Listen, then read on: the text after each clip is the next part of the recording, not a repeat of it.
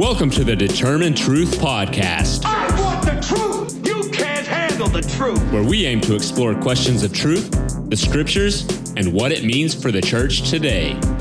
Here's your host, Rob Dalrymple. Today's podcast is from a sermon series I did on the Gospel of Luke. I hope you enjoy.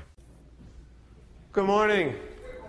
I'm Rob Dalrymple. I'm the pastor here at Northminster. It's nice to see you all this morning as fall is coming. It, it, it is. It, it, will be soon. Truth it was pulpit, please. 57 and raining in Pittsburgh yesterday. I don't know if that helps. Um, this morning we're continuing our study of the Gospel of Luke, and we're going to read one of the most challenging passages uh, and difficult to understand passages in Scripture and see what Jesus has for us to, uh, to, to, to, take and what does it mean to be a disciple and what does it look like here. So want to uh, encourage you to take your bulletins out if you got one. Open them up to the front page as I remind you again, hopefully it's again, but for some of you it's your first time uh, in a while, that we want to encourage everybody in our congregation, everybody who attends, to have at least two connection points with God's people. One connection point should be a weekly gathering of worship like this a, a corporate worship, a time of fellowship, community, worship, teaching, instruction, serving, etc. But a second uh, connection point would be a small group or a Bible study or a life group. And so we've listed for you here a number of them. We couldn't fit them all in there. Choir is there, and there's a choir thing on Saturday next week if you want to get involved with that. Uh, um, and there are other groups that we couldn't fit here. But if you're interested in any of these groups, uh, you got two options. One is to go to the fellowship hall after service and fill out one of the sheets and sign your name up, and we'll get in touch with you and get the contact info there. Second option is to pull out one of these Connect cards in front of you. And if this is your first time here, we, would love you to do it anyways. Fill this out, let us know who you are, and then fill this out and say, hey, I'm interested in this. One of the things on there, it says um, on the next page, page three, or the inside, uh, right, right hand page, more classes, more things going on in the next week as well. And there's a men's retreat coming up in October. Uh, if you're interested in that, just fill out a Connect card. It says, see Rob Voiles, but he's not even here. He's over there making lunch right now. So if you don't know who he is, that ain't going to help. Fill out a Connect card uh, and let us know that you're interested, and we'll get you connected with that as well. A third option, a third connection point would be a mentoring relationship. Uh, and we really strongly believe that everybody should be in a mentoring relationship. If you're young or new to the faith or not sure about what's going on, you should be mentoring, being mentored by somebody else. If you've been around for a while and you know who you are, uh, uh, you should maybe be in a, in a peer-to-peer mentoring relationship. Uh, or you should be at least mentoring somebody else. So we want to encourage you to do that. And if you want to be in a mentoring relationship, you can sign up uh, uh, over in the uh, fellowship hall in a little bit as well. If you have your Bibles, open them to the Gospel of Luke chapter 16. Uh, I believe it's about page 740 or somewhere around there in your Pew Bibles. I didn't look it up in advance, I'm sorry. As we continue our study of the Gospel of Luke, Luke chapter 16, verse 1.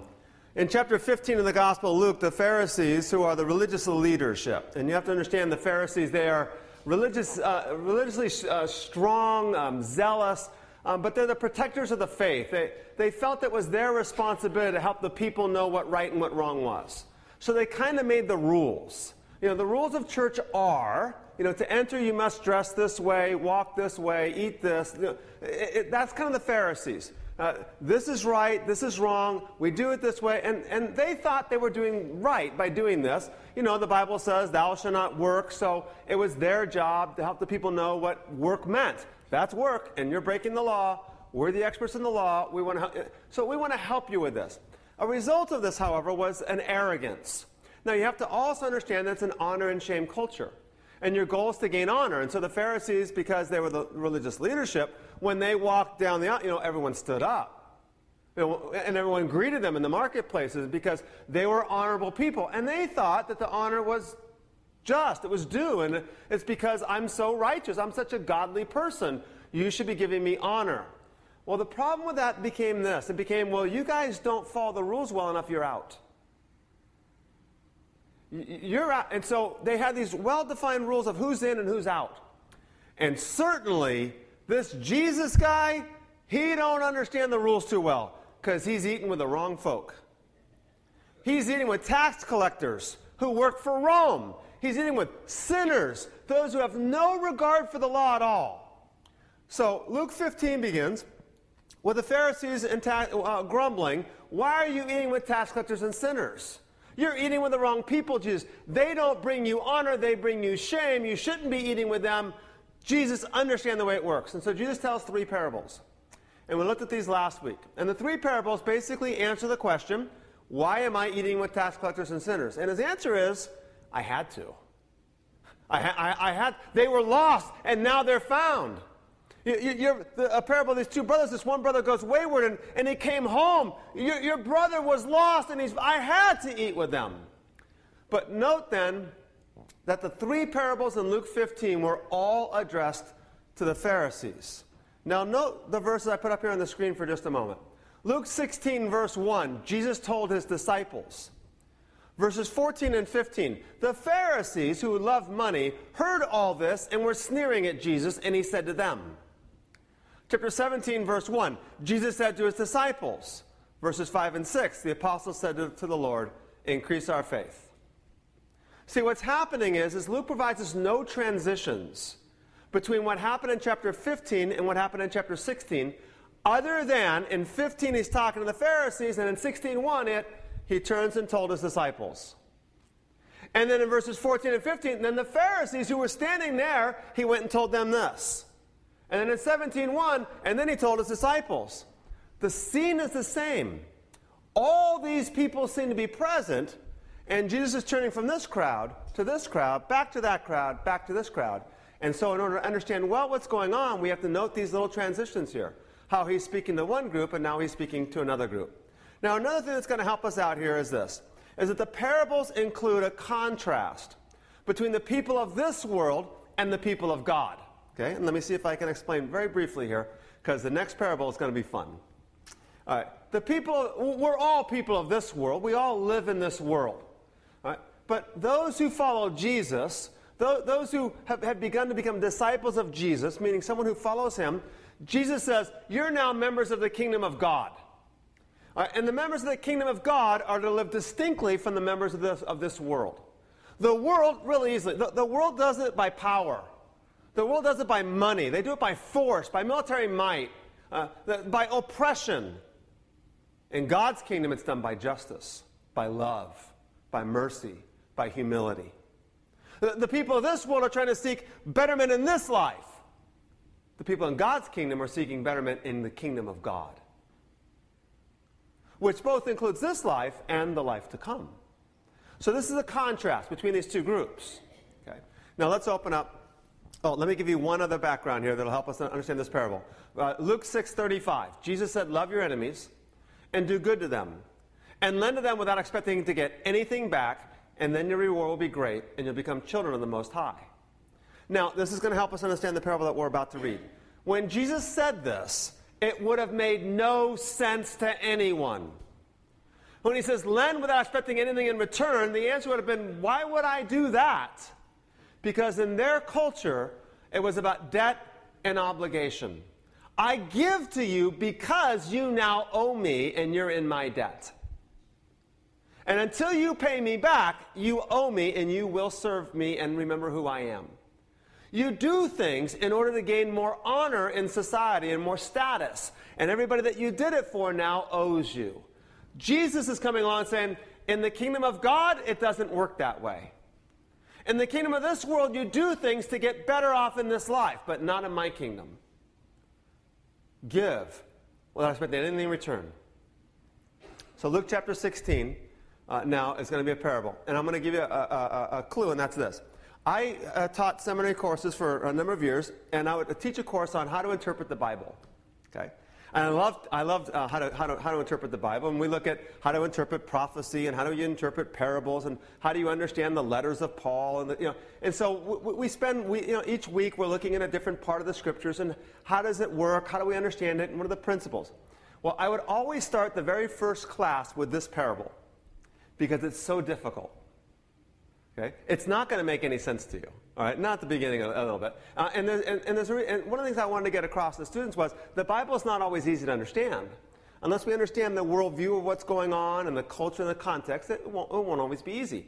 But this parable is important because Jesus has a really important message for us. So let's kind of work our way through this if we can.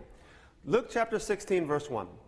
Jesus told his disciples, notice speaking to the disciples, there was a rich man whose manager was accused of wasting his possessions. So he called the manager in and he asked him, What is this I hear about you?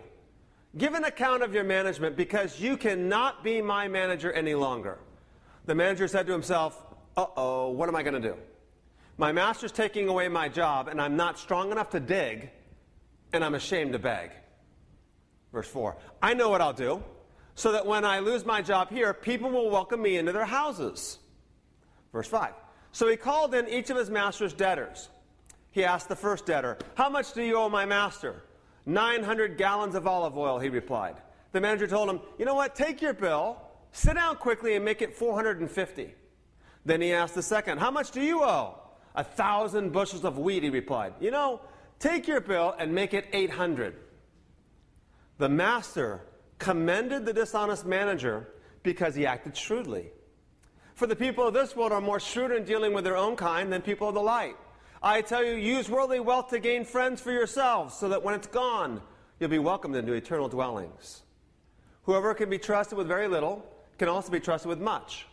Whoever is dishonest with very little will also be dishonest with much. So if you have not been trustworthy in handling worldly wealth, who will trust you with true riches? If you've not been trustworthy with someone else's property, who will give you property of your own?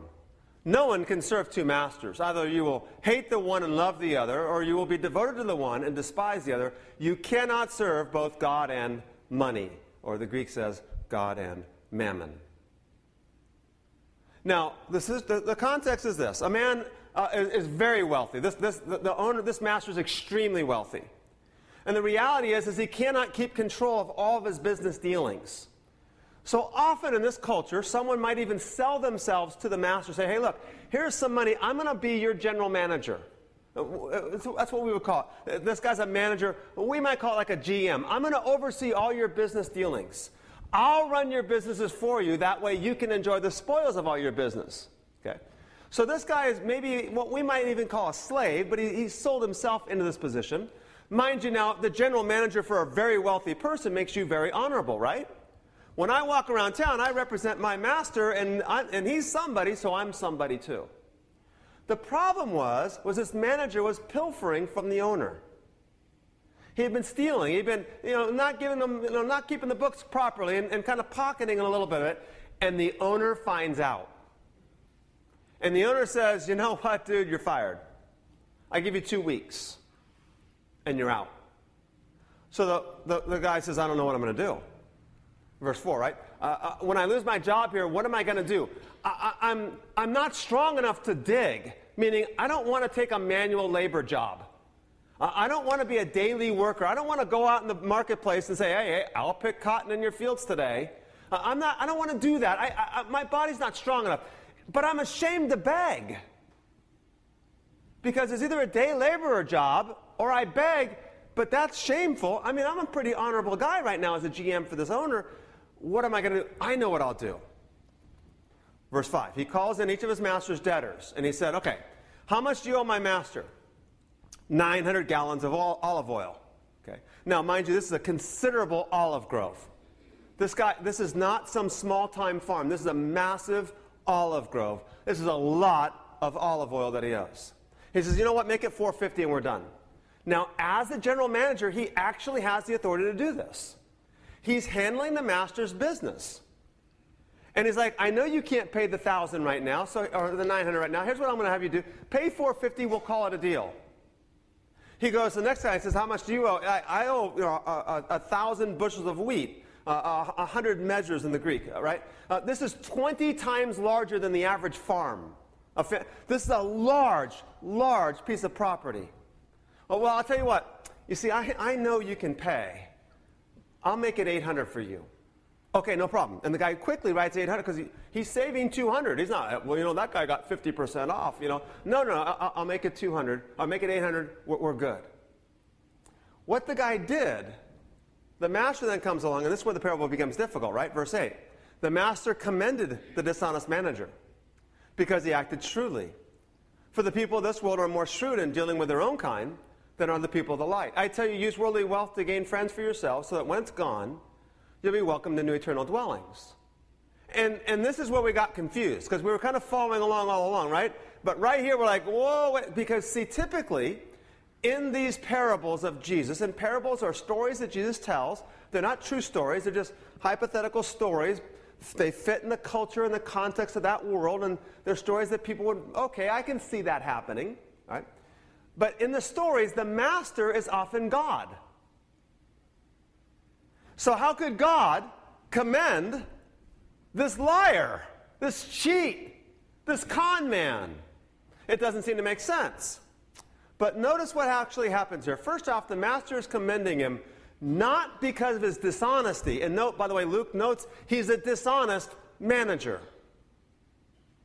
The guy's not being commended as a good guy. He's being commended because that was actually, that was good. Nice, nice move there. I like what you did. Uh, now, I don't like what you did as far as my, concern, my, my financial affairs are concerned, but you know what? You were brilliant. Because what the guy did was he ensured that he would have a home to go to when he got fired. And then he would have an employer to go to when he got fired. Because, hey, dude, remember how you know you owed my guy 900 and I, only, and I charged you 450? I need a place to stay tonight. Hey, you know how you owe my master a thousand? I only charge you 800. I need a job. It's a debt and obligation system, and I cut you a deal, you cut me a deal. I'm not going to go work. I, I'm not strong enough to work, and I'm too ashamed to beg. I know what I'll do. I'll make sure that when I get fired, these guys will take care of me because they're going to owe me. The master is commending the shrewdness, not the injustice, not the dishonesty. Jesus turns around and says, Here's the reality. The people of this world are more shrewd in dealing with their own kind than the people of the light. Maybe translate that as the people of God. They act shrewdly in order to get themselves something in this life. Jesus says, Here's what I want you to do. I want you to do the same thing, but I want you to do it for those who can't pay you back. I want you to use the money and the wealth and the power and the prestige and the honor. I want you to use all those things that you have and do it the way they did it, except they did it for themselves. Do it for the Lord. Do it for those who can't pay you back, so that when all when, when the end comes, they'll receive you into eternal dwellings. Note the end of, the end of verse 9. Use worldly wealth to gain friends, so that when it's gone, you'll be welcomed into eternal dwellings. Meaning, use it to gain friends who can't pay you back now because they're too poor. Because those friends will welcome you into eternal dwellings. The very thing our culture set up, Jesus says, to do is to benefit and bless those who already have. And those who don't are left out. I want you to care for them knowing that it ain't going to get you anything economically now. It ain't going to get you prestige. It ain't going to get you power. Might not get you promotion. Might not bring you income. But I want, church, I want you to do it because then I'm going to welcome you into eternal dwellings. Now, the, the fill in the blank then says we should use our money to cancel the debts of the poor and to gain their friendship. We should use our money or our power or whatever it might be. It doesn't have to just be money. By the way, the word mammon means more than just money uh, means to cancel the debts of the poor and to gain their friendships. The result is they will not receive us into their homes because they can't. They may not even have a home. But we will, we will be welcome into eternal dwellings. Now, while he's speaking that, the Pharisees, who were standing right there in verse 14, who loved money, heard all this. Note carefully. The Pharisees heard all this. And they were sneering at Jesus. And they said, and he said to them, You're the ones who justify yourselves in the eyes of others, but God knows your hearts. What people value highly is detestable in God's sight. The Pharisees who love money, they were sneering at Jesus. See, in an honor and shame culture, what they're doing is they're mocking him. They're ridiculing him. They're making fun of him. And what they've done is they shamed Jesus. And the idea of, of publicly shaming somebody is well, who wants to join his side now? We're honorable, he's not. We just made fun of him. You want to be on his team? Because that's like shameful. And Jesus turns to them and says, You like to justify yourselves in the eyes of others. You're concerned about your honor, but God knows your hearts. What people value highly honor, prestige, jobs, right? Security God says is detestable. Now, verse 19.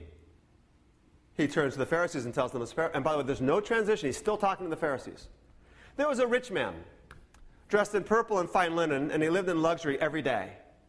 At his gate was laid a beggar named Lazarus, covered with sores and longing to eat what fell from the rich man's table. Even the dogs came and licked his sores. Now, this passage is interesting. Some actually debate whether this is actually a parable or not. And the reason for debating whether it's a parable or not is because Jesus never names people in his parables. If this is a parable, and I think it is, it's the only time he names someone the rich man and Lazarus. And note the contrast between the two. The rich man was well clothed. He, he, had purple garments and fine linen, and the white underneath garments was a sign of the highest wealth. Lazarus was, Lazarus was dressed with sores. The rich man uh, uh, has a, a, daily banquet. The, the ESV uh, translation says he feasted sumptuously every day. So when it says he lived in luxury, it, it, he, he had a great meal every day. Even the wealthy in that world can't have a banquet every day. But this guy's so wealthy, he has a banquet every day. L- Lazarus, he longed to eat what fell from the rich man's table. The rich man has a home that's obviously extremely opulent. He's got a gate, suggesting it's an estate. Lazarus has no home. He's laid at the gate, suggesting that maybe he's even a cripple. Verse 22. The time came when the beggar died, and the angels carried him to Abraham's side. The rich man also died and was buried. In Hades, where he was in torment, he looked up and he saw Abraham far away with Lazarus by his side. So he called him, Father Abraham, have pity on me and send Lazarus to dip the tip of his finger in water and to cool my tongue because I'm in agony in this fire. Now, to understand what's happening here is uh, there's a, a, a, common Jewish conception uh, that upon death, the righteous and the unrighteous both went to the same place called Hades. Right? And there's a reason for that, but we won't get into details. But that place was separated uh, from the good side and the bad side by a chasm, a, a pit, a, a, bottomless pit. Uh, on one side is what we might call hell. Uh, the, the rich man seems to be suffering and maybe torment there. But on the good side was paradise, Abraham's bosom, uh, it's a dinner table, it's a banquet. And what's happened now is the roles have been reversed. The rich man who was eating a fine banquet every day is now in torment, and Lazarus, who had sores that even the dogs licked, is now at the banquet table. But notice the rich man hasn't recognized the distinctions. Hey, um, you know, Lazarus is still here to serve me, right? Send him over here, Abraham, so he can dip the tip of his finger in water and cool my tongue. I'm in agony in this fire. Lazarus, come here. Come here, boy. He hasn't learned. Abraham replies, Son, remember that in your lifetime you received your good things. Well, Lazarus received his bad things. But now he is comforted here, and you are in agony. Agony. Besides all this, between us and you, a great chasm has been set in place so that anyone who wants to go from here to you cannot, nor can anyone cross over from there to us. Uh, the rich man answered, Then I beg you, Father, send Lazarus to my family, for I have five brothers. Let him warn them, so that they will not also come to this place of torment. Uh, Lazarus, come here, come here. Cool me off. No, okay, Lazarus, go to my brothers. I'm this powerful, rich, wealthy, and you're here to serve me. Verse 30, uh, verse 29. Abraham replied, Sorry.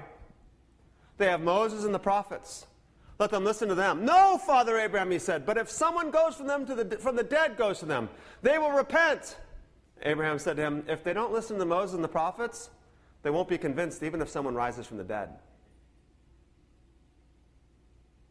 The rich man pleads, Send him over there, my brothers. For the first time, by the way, he seems to be thinking of someone other than himself. The answer is no. They have Moses and the prophets. Now, now, the reference to Moses and the prophets is a common Jewish way of referring to what we call the Old Testament. The Old Testament, the books from Genesis through Malachi, uh, end about 400 years or so, keeping it simple for this morning, before the time of Jesus.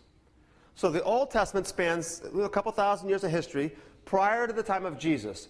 And then you have Jesus' life, and the books that tell us about Jesus' life, Matthew, Mark, Luke, and John, begin what we call the New Testament. But the New Testament hasn't been written yet. Jesus is still walking around. There are no Gospels, there are no books of Paul. There's only the Old Testament. And the Old Testament was commonly divided between the books of Moses, Genesis through Deuteronomy, and the rest, often referred to as the prophets. So they got the scriptures, they got the Old Testament. No, they won't believe, even if someone rises from the dead, if they don't believe Moses and the prophets. Now look at chapter 17. So Jesus turns to his disciples now. Verse 1 The things that cause people to stumble are bound to come, but woe to anyone through whom they come. He's referring to the Pharisees, isn't he? It would be better for them to have been thrown into the sea with a millstone tied around their neck than to cause one of these little ones to stumble. So watch yourselves. If your brother or sister sins against you, rebuke, rebuke them. And if they repent, forgive them. Even if they sin against you seven times in a day, and seven times they come back to you saying, I repent, you must forgive them. Verses 1 and 2 of this passage draws out the story of, of Lazarus and the story of why am I eating with tax collectors and sinners? And the answer is, I have to eat with them, and woe to those of you who stop them from coming to me. It, it, we think of little ones, we think of the children, but little ones are anyone who follows Jesus, which are the tax collectors and the sinners. By the way, it's also a man named Zacchaeus, who was a wealthy tax collector. A man named Matthew, who probably was a pretty wealthy tax collector as well. And we know of Joseph of Arimathea, who helped bury Jesus, who was a wealthy leader, probably of the Pharisees, and a man named Nicodemus. They're all the little ones. But so are these tax collectors and sinners, and you Pharisees won't let them come to me. It'd be better for you to have been thrown in the sea with a millstone around your neck than for you to stop them. Then he turns to his disciples and says, You know what? Here's the reality. If you're, you know, the parable of, of, of the lost brother, the, this one brother got the inheritance and he went off and squandered it all away, and then he came back, and, and I, the dad, forgave him. Don't be the older brother. If your brother comes back and repents, forgive him. Seven times in a day, forgive him. The apostles said to the Lord, verse 5, Lord, increase our faith. He replied, If you have faith as small as a mustard seed, you can say to this mulberry tree, Be uprooted and planted in the sea, and it will obey you. This is one of the few times, I think, by the way, in the Gospels, if you've read Matthew, Mark, Luke, and John at all, you might note that the disciples very rarely seem to understand anything. They don't get it. Um, you know, maybe one of the good moments is Peter saying, Hey, Jesus, call me out of the boat so I can walk on the water too. And Peter starts walking on the water for like one step. And then he saw the wind and was afraid and began to sink. Uh, that's like Peter's like greatest moment in the Gospels, right? Most of the time, uh, what does rising from the dead mean? I don't know. You ask, hey, Jesus, what did that parable mean? I don't get it. Hey, Jesus, we can call fire down from heaven and destroy these. No, no. Right? They don't understand. They don't get it. They're, they're, they're, they're following him and they're trying, and their, their hearts are right. But they finally get it. Lord Jesus, to do what you just asked us to do, we need more faith. We can't do that, Jesus, without you increasing our faith. Jesus' answer is look, all you need is a faith like a mustard seed. It's, it's a tiny little seed. And then you can uproot a mulberry tree. Mulberry trees have really deep, deep, deep roots. You can uproot a mulberry tree, and it will obey you. What does this mean for us today? Well, number one, let's go to the last point first. If your brother or sister repents, forgive them. Or I should say him or her. Sorry about that. Why? Well, there's a lot of reasons. One, because that's what God did for us. Matthew chapter 6, at the end of the Lord's Prayer in Matthew 6, it says, If you forgive other people when they sin against you, your heavenly Father will also forgive you. But if you do not forgive others their sins, your Father will not forgive your sins. We're forgiven people. So, what do forgiven people do? Forgive. Now, let's understand this in this context. The passage is first off assuming genuine repentance. It's assuming that, they've sinned and they've come and they're genuinely repentant. The number seven is just a number for completion or perfection. It's not this exaggerative. That they just keep sinning and, and I'm sorry, and they do it again. I'm sorry, and they do it. It's, it's, it doesn't matter how many times they've sinned. If they repent, forgive them. Don't take the number literally here. But it also doesn't mean that, you know, if you're in a situation where you're being abused, well, I, I just have to keep forgiving because they said they're sorry. No, no, no, no. A person who continues to abuse somebody else isn't really sorry. They might be, but not sorry enough to stop. They need help. And the one thing that you should not do is put yourself back in harm's way. That's not helping them. What they need is help. You need to go find them help. And maybe that means you can forgive, but you need to remove yourself from that situation. Second point, you want money, power, or wealth? Fill in the blank says it's probably not a good idea. If we read these stories well, the pursuit of money, power, and wealth, as the passage that we read earlier in the scripture, leads to all kinds of evil. The reason, the question with this passage is this why do we want money, power, and wealth? If we want it for our own advantage, then it shows a lack of trust in God, that God's going to provide. If we want it to bless others, then God will grant it. The whole point of it is if you've been faithful with a little, you're going to be entrusted with much.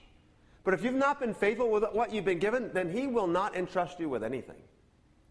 And the context of being faithful or not is what am I using what I have for? to get myself ahead in this world, to get myself security, to get myself, my family, whatever it might be, whatever the things we need? Or am I willing to surrender them for the sake of God's kingdom? If we surrender all that He's given us for the sake of our kingdom, guess what? He'll probably give you more because you're faithful with it. He's simply not, He knows it's not good for us otherwise. We mentioned a number of weeks ago that the Gospel of Luke began focusing this latter portion of Jesus' life as we enter the last 10, 12, 13 chapters of the Gospel of Luke. We're probably in the last six to nine months of Jesus' life. He's traveling to Jerusalem, and he's going to Jerusalem to die. And he's explaining to his disciples, this is what we're going to Jerusalem for. They think it's to become the king. And he's like, well, yeah, that's kind of what it's about, but it's not going to be what you think. It's not going to be on a throne with you guys sitting next to me, glittering gold and power, and us saying, away with them. It's going to be like this. I'll have a crown on my head. There'll be a sign above my head that says King of the Jews, but it'll be like this. And if you want to be my disciple, take your crosses and let's go. Sacrifice all that we have and follow me. I think it's interesting that this story, these parables, follow the parable of the prodigal son in Luke chapter 15, because the parable of the prodigal son, in many ways, really is a really good illustration of God's love for us unconditionally. It doesn't matter who we are, what we've come from, what our backgrounds is. If we squander everything away and we come back, Father, I have sinned, He will run out to meet us. And oftentimes in evangelicalism and in Christianity, we stop with that story.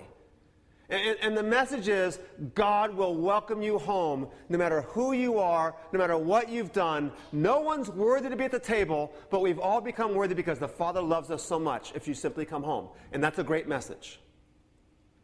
But if we just simply keep reading, we begin to realize it's not about just coming home. Because Jesus doesn't, there's no, there's no transitions other than now he turns to his disciples. And he says, Look, now the question is, is what are you doing with your possessions? Your money, your power, your wealth, your education, whatever it might, your influence, whatever it might be. The question is, are we using our money, power, and wealth to get ahead in this world, or are we using them to further the kingdom of God? Are we using them to get ahead in this world, provide security, comfort for ourselves, or are using them to further the kingdom of God? Now, I'm really glad that the offering has already been taken. Because sometimes it becomes one, one of those things, you know, you have a sermon like this and you kind of, I feel guilty. All right, I'll put some more in. God knows our hearts. And it's not about putting more in, it's about our hearts. So I want to challenge you this week. I want to challenge you to go home and sit on this and contemplate what am I doing? If it's a family, what are we doing? with the things that God has given to us. Knowing that if we're faithful with what He's given to us, He will lavish immensely upon us then. But the things now aren't important. If we're using them to get ahead in this world, that's not what He gave them to us for. In the Jewish world, and I think in the biblical world, that Jesus is, is focusing on, the, the conviction is that everything we have is actually God's. Everything is His. He might have entrusted us with the care or stewardship of it, but it's all His. So Jesus says, if He's entrusted you with a little and you're faithful with it, then He's going to give you much. But if you're faithful, if you're not faithful with it, He's not. So we think that as long as we came home as that son, that wayward son or daughter, and said, Father, and he runs, he's going to throw us a banquet, all is going to be fine and dandy. He's like, No, no, no. I'm bringing you into my household and I'm entrusting you with all that I have. And if you're not faithful with it, I'm sorry. The table's not for you. The rich man is not at the table, Lazarus is. So make a budget. Maybe spend the next 30 days. Calculate your spending.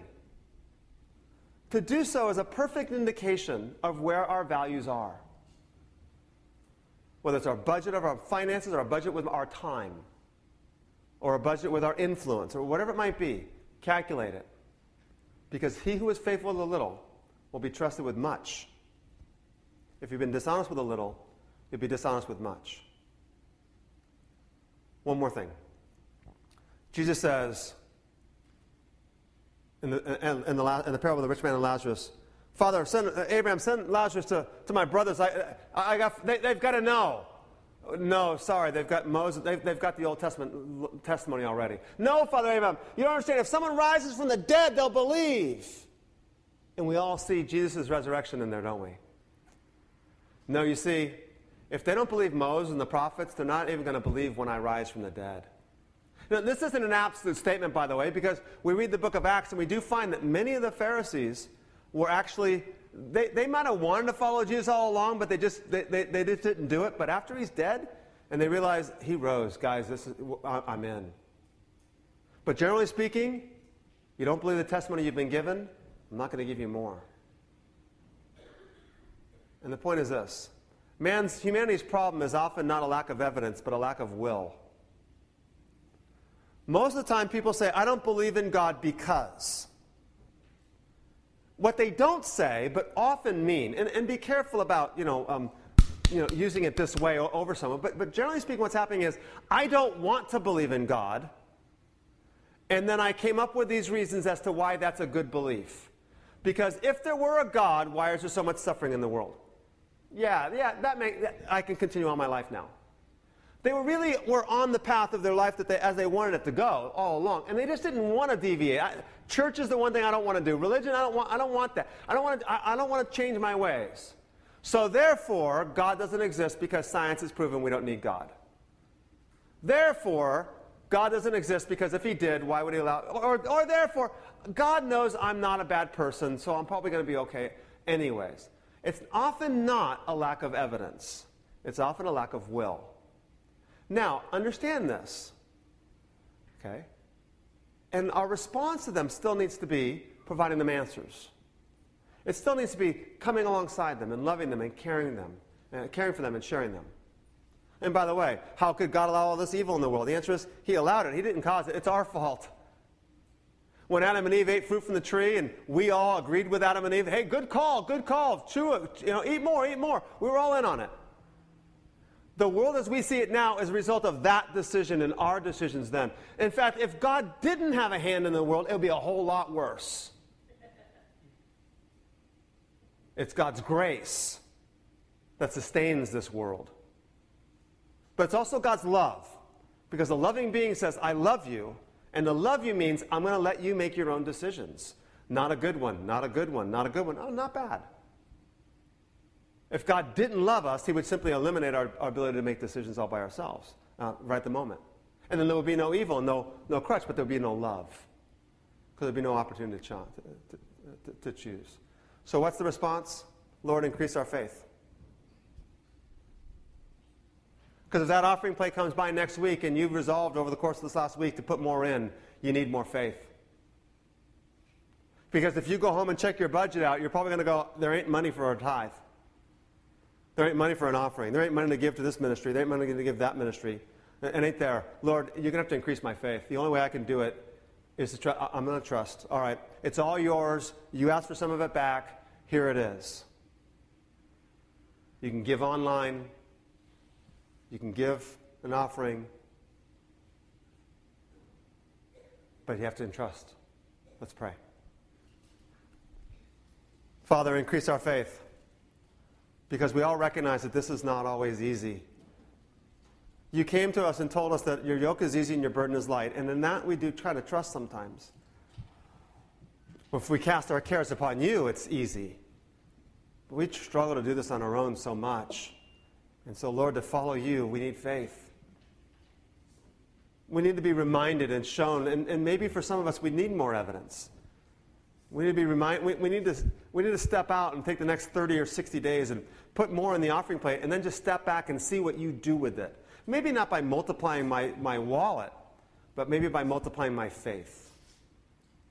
Maybe by answering my prayers for more peace, more courage, more patience with my kids, more love towards that person at work. Maybe those are the transformations that we'll see. And then we can look back 60, 90 days later and say, oh, wow, following you really does make sense. So, Lord, increase our faith. We thank you for your mercy. We thank you for your grace. We thank you for the cross. We know in just a few chapters we're going to be at the crucifixion of Jesus. What a horrible, horrible thing it is that we have done to you, but yet what an immensely loving thing you have done for us. So, Lord, increase our faith. In Jesus' name we pray. Amen.